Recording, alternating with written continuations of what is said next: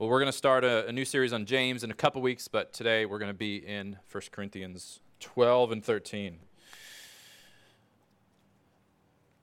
Well, have you ever had to deal with a part of your body um, losing function or breaking down? Uh, perhaps a, an arm or, or leg that stopped working and perhaps had to be in a cast and you can no longer use it. Um, perhaps you've experienced uh, loss of taste or smell this past year. Some of you may have experienced that for a period of time, and that affects things. Perhaps sickness has overwhelmed you, and your whole body was weakened and unable to perform at the same level. Or perhaps, kind of inwardly, you've had to deal with um, inabilities and weaknesses in your minds, uh, your mind not working at full capacity, or your emotions being out of whack, or even in your lungs or heart or blood and, and the like, not working fully as they ought to. Um, it's incredible if you think about it, the, the, the number of parts of our bodies and processes of our bodies that God keeps, keeps going on a daily basis, on every second, and, and keeps functioning um, in a productive way. We, we tend to only notice it when something fails, right? When something isn't working right. And then when that happens, our whole body is affected. Other parts have to make up for the loss. So if we, um, if our eyes are, if we're having a hard time, no, if our ears are, are, are suffering, we're having a hard time hearing, we have to start reading people's lips and, and, and drawing closer to, to hear people. If our arms aren't working or one of our arms isn't working, we have to compensate with our back and our knees taking on extra pressure and all of this. The whole the whole body has to kind of compensate for what is lacking. Well, as you may know, this is one of the analogies that God gives us in His Word for understanding the church and understanding the relationships in the church. One of the ways that God would have us and calls us to think about the church community is as, our, is as a physical body with many different parts like this, many various diverse parts coming together and contributing and working together for the, the good and the health of the whole.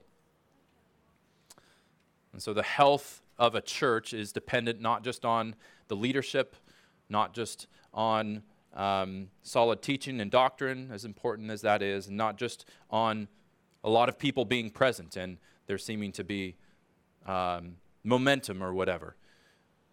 No, the health of the church is dependent on the various contributions, various functions, uh, giftings, insight, experience, passions, personalities of the whole church coming together for the good of the church and the glory of God. And I would say that this, this analogy that, that we're going to dive into today in 1 Corinthians 12 is especially relevant in, in our day. Um, I made the comment a couple weeks ago that we live in a culture that is, on the, on the one hand, a very individualistic.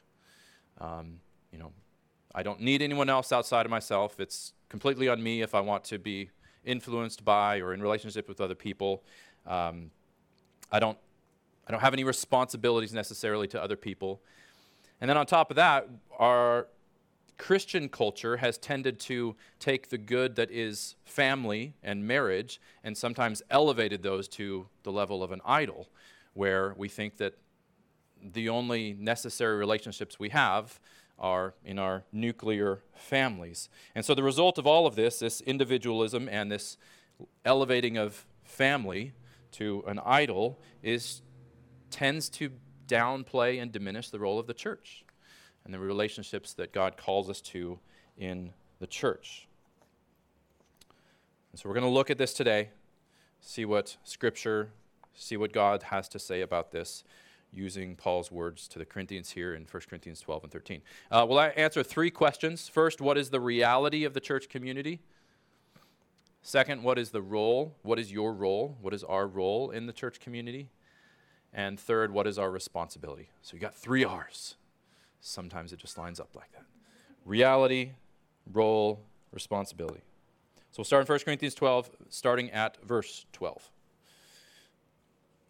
Paul writes For just as the body is one and has many members, and all the members of the body, though many, are one body, so it is with Christ.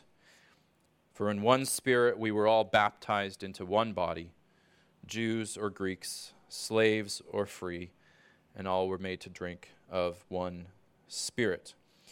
So Paul repeats a word here five times. The word is one. And so he's he's urging the church at Corinth, the church in this town of, of Corinth. Um, and if you know anything about 1 Corinthians, you know that this is a church that was very divided, notoriously had many divisions over many things.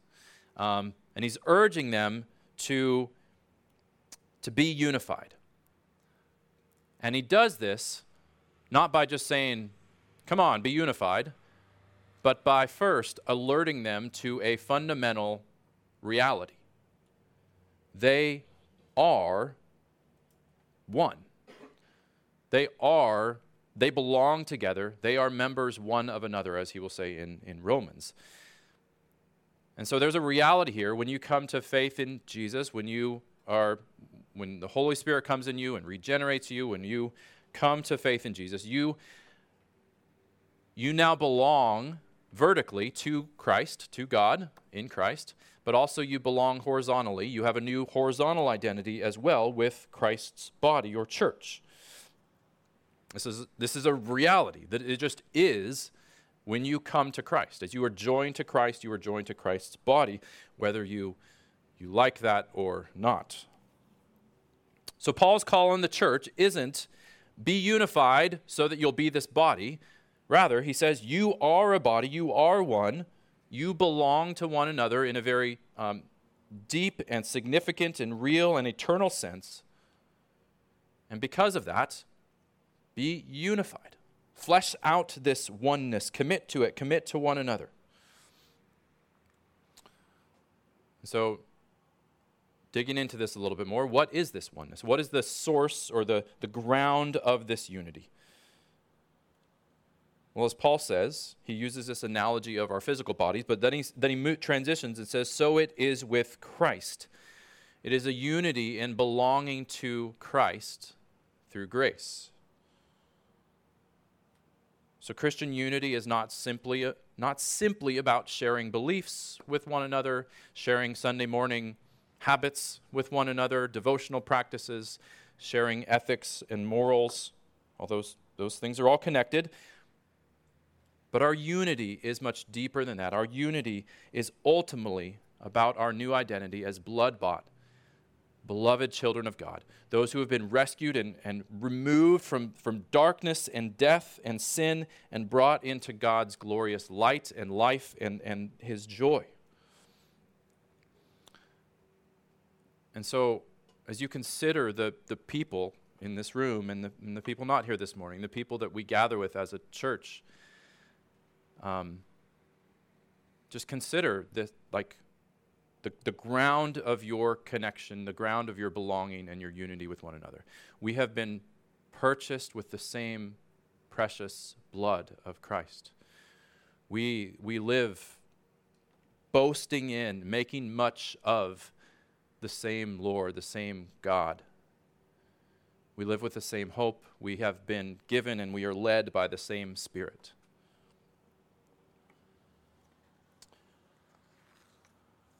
We are one. We, we belong to God, we belong to each other.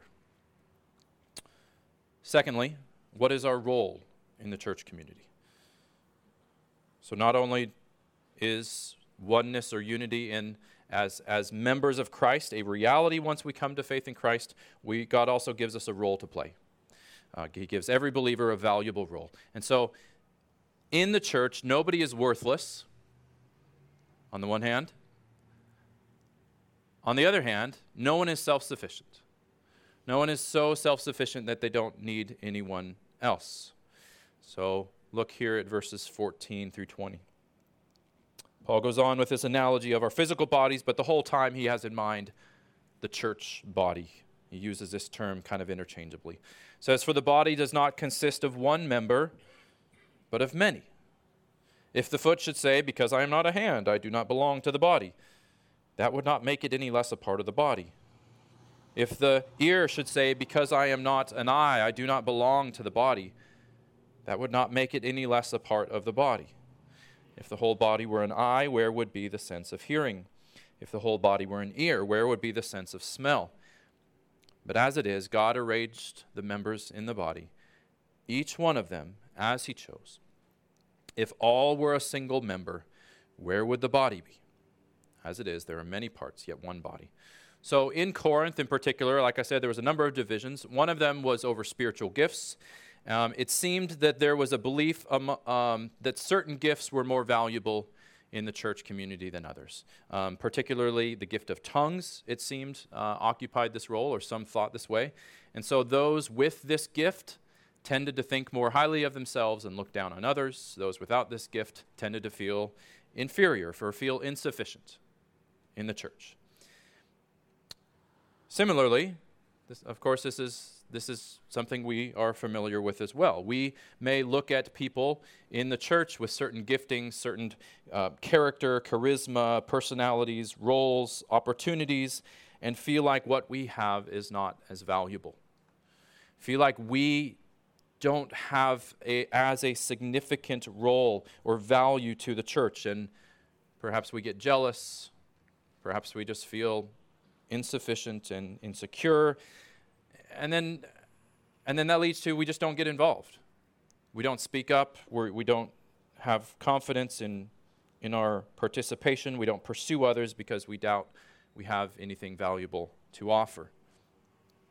Um, I imagine you can relate to this. I certainly can. In, in I've certainly struggled in being in ministry in various ways, looking at other people in, in ministry and other people in different churches and thinking like, oh, I, I wish I had that sort of character. I wish I had that sort of like ability to speak or connect with people in that way, um, especially in planting a church. Like, um, I, I, can look at other church planters and be like, you know, that, that would be a really valuable skill set to have. I don't necessarily have that one. And, and feel like I am, I don't have enough. I, I also think of a gal in our previous church um, who had a, a, a serious um, impediment with her leg and uh, made her have a very significant limp and, and hunch over posture. And I remember her husband telling a story of when they were on a mission trip to, um, I, think, I think it was somewhere in South Africa, a third world country. And all the children just from the country there just flocked to this gal. And when asked why, they, they said, She's like us. They, they saw that she understood weakness and, and suffering.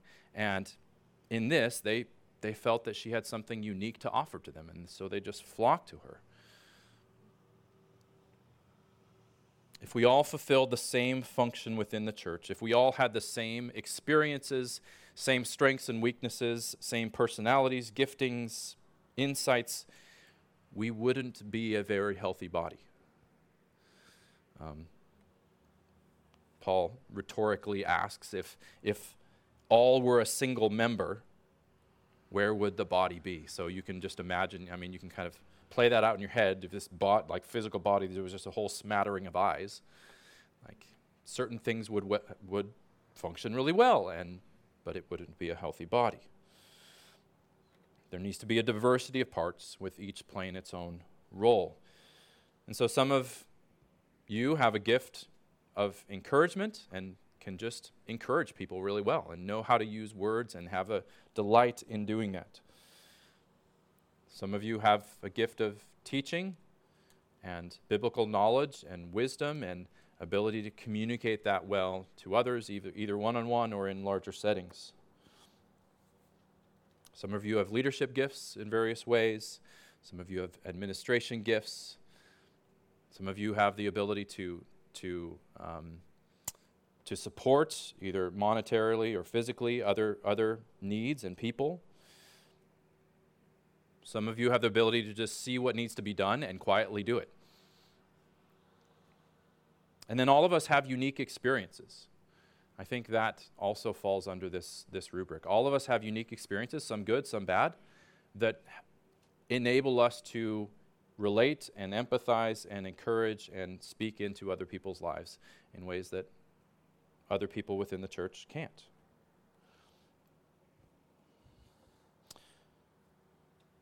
And I think to fully understand this, we need to make sure that we're applying it to a, a local specific church and not just our, part, our, our belonging to the universal body of Christ. We do belong to a universal body of Christ, all true believers throughout time, but to really flesh this unity and oneness out, we have to actually consider real life people that we see and, and are around and that we can get annoyed with and have to fight through that and, and learn to love. Most of our ministry opportunities will involve a specific local church community, people that we are actually around and, and with and learning to do life with and committing to. And so I will just say, you know, very specifically, God, if, if you call this your church home, God has you here for a specific reason. Um, you have value, you have a role to play in this church. Um, Paul says, God has arranged the members in the body, each one of them as he chose. So there's a there's a sent, there's a this idea that God's sovereignly arranging all of the different parts of, of our church to be a properly functioning, healthy body. So, to contribute to the needs of this church as well as the needs in our community.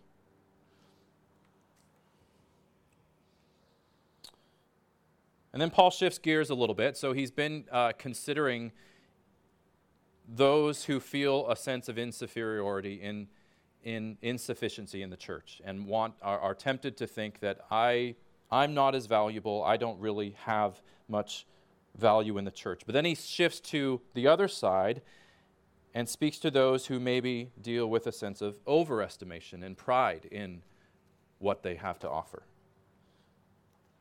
Verse 21 The eye cannot say to the hand, I have no need of you, nor again the head to the feet, I have no need of you. On the contrary, the parts of the body that seem to be weaker are indispensable, and in those parts of the body that we think less honorable, we bestow the greater honor and our unpresentable parts are treated with greater modesty, which our more presentable parts do not require.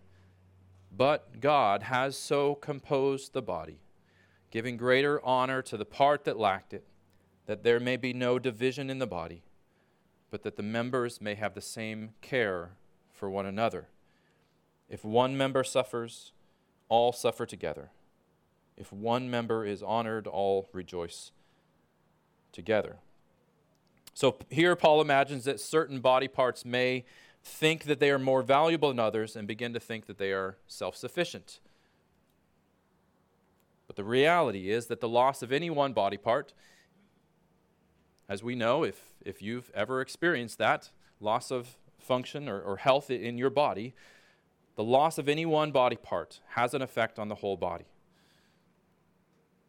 So, to diminish or disallow or, or downplay the presence and contributions of any member of the church is to diminish the health of the church as a whole.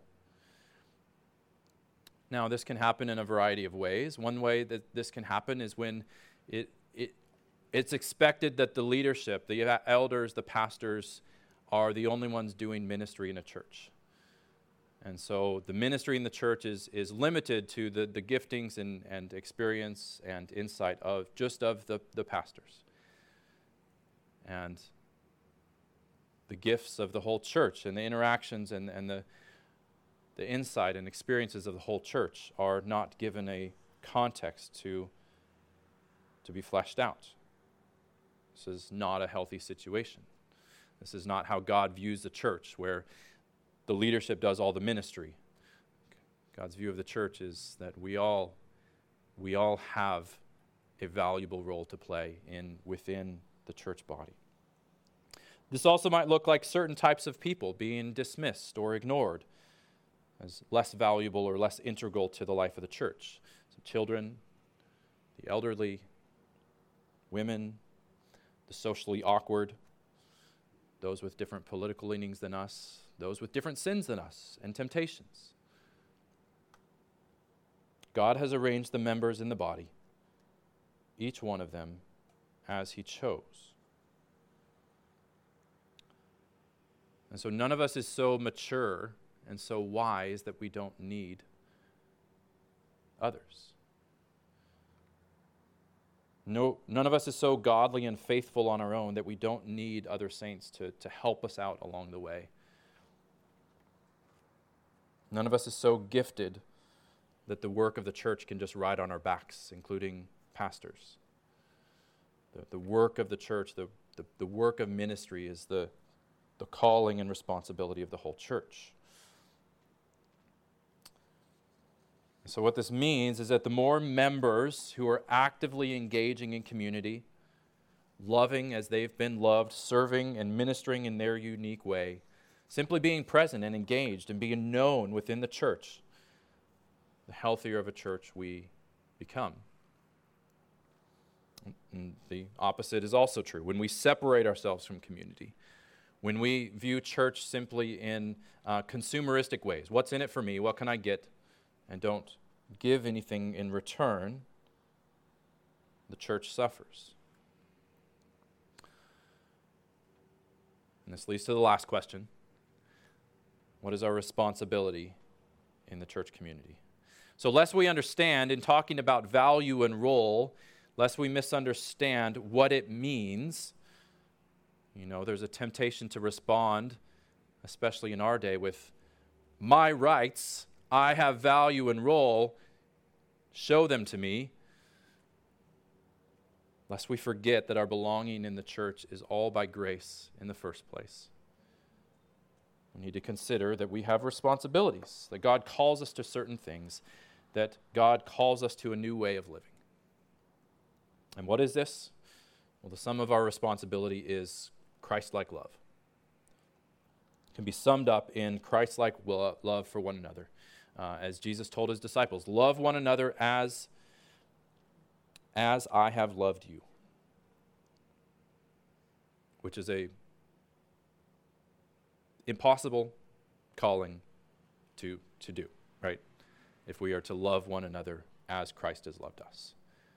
But it is what we are called to, is what his Spirit empowers us to, is what we increasingly desire to do as he works on us. So Look at now chapter 13, 1 Corinthians. Paul begins to speak of this love. If I speak in the tongues of men and of angels, but have not love, I am a noisy gong or a clanging cymbal. And if I have prophetic powers and understand all mysteries and all knowledge, and if I have all faith so as to remove mountains, but have not love, I am nothing. If I give away all I have, and if I deliver up my body to be burned, but have not love, I gain nothing. So, just after explaining the unique and valuable roles that God has distributed to members of the church, the giftings that God gives for the benefit of the church, Paul states emphatically that these very giftings and roles are nothing, actually worse than nothing, if there is not love for one another. So, I mean, just to paraphrase him, it's helpful to p- kind of put this in our own our own um, words. Let, let's say you have wonderful experiences with God in, in prayer and worship. Your personal devotional life is off the charts. Your, your heart is, is alive with your time with God. If you don't love your brothers and sisters, Paul says you're like a little king kid banging on a drum over and over and over and over again, and you just won't stop.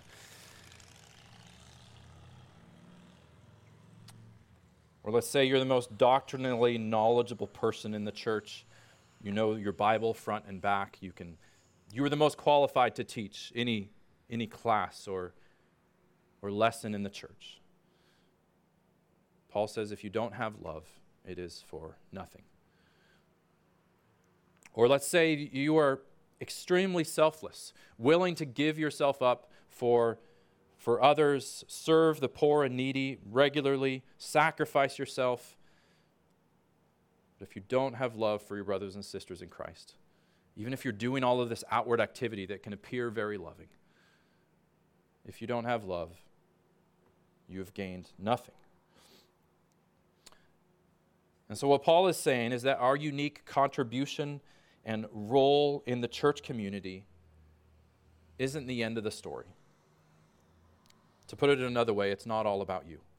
No matter how gifted you are, no matter how much God has maybe worked in your life and met with you and you feel close to God, if you don't have love, it is nothing. Earlier in this chapter, Paul said, To each is given the manifestation of the Spirit for the common good. So we don't exist only for ourselves. We exist for, and God is working in us for the good of the rest of the church and for His glory.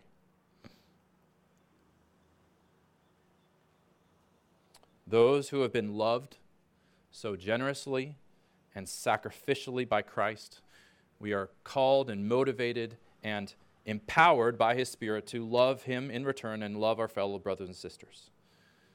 God calls us to serve one another, submit to one another, and sacrifice for one another.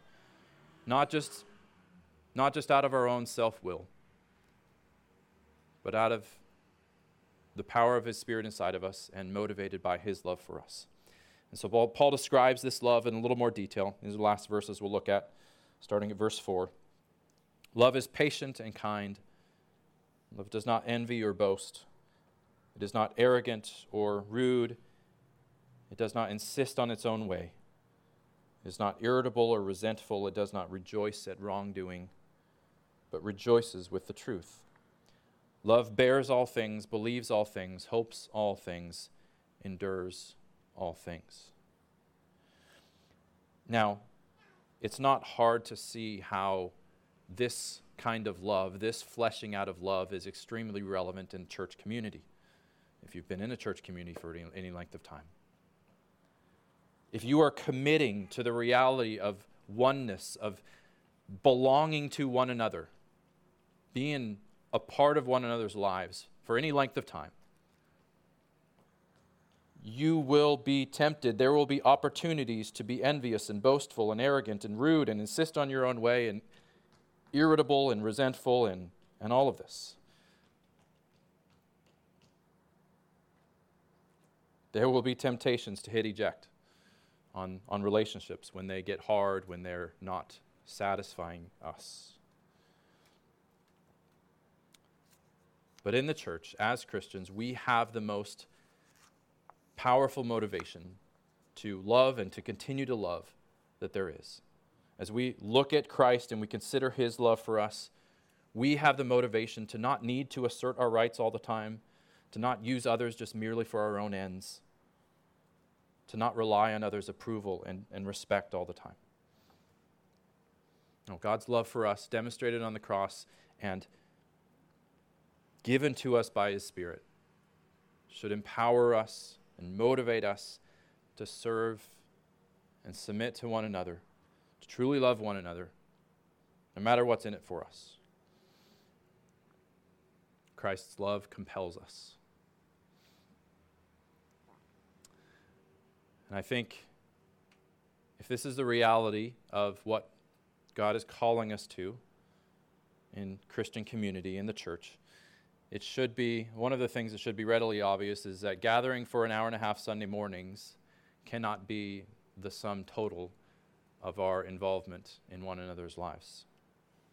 What we do on Sunday mornings is important, don't get me wrong, but all that we are called to be and to do as a church cannot fit into this time. All of the roles and responsibilities, the, the fleshing out of unity, the ministering to one another, the loving one another with a Christ like love cannot happen in this time and this context alone. Now, I don't mean this as a guilt trip just to like get busier and get more involved. Uh, I don't think that the only way to do this is just doing everything that the church puts before you. We, as elders, try to encourage and facilitate this through what we offer, but there are many ways to pursue this and flesh this out. Um, but I do intend to lay scripture before you and encourage you to notice that if you are a Christian, your identity is not only re- with relationship to Christ vertically, but also with relationship to one another horizontally. And within the local outpost of his church that he has put you in, you have a role to play and you have responsibilities to, to pursue. And the health of the church as a whole is to some degree dependent on each of us doing that. But more than that, or in addition to that, your own spiritual health is also dependent on you not being detached or above or apart from the church com- community, but staying connected to it. So I would encourage you to flesh out this unity and membership in the church. Um, some of the ways that you can do this initiate a relationship with somebody grab coffee, start reading a book with someone, invite a family or individual over to your home. Go out to, go out to lunch. Find a mentor. Find someone to mentor you. Find someone to mentor. Attend some of the things that we offer, the men's and women's studies. Uh, look for opportunities in, to help serve in kids, in, in music and sound, in youth group, in middles. Love people by simply initiating conversation, asking good questions, listening well praying for people, asking how you can pray. But in all this, remember that the source and ground and root of our love for one another is Christ and, and the Spirit in us. So keep your eyes on the cross, keep your eyes on Christ. And let Christ's love compel you in all things. Let's pray.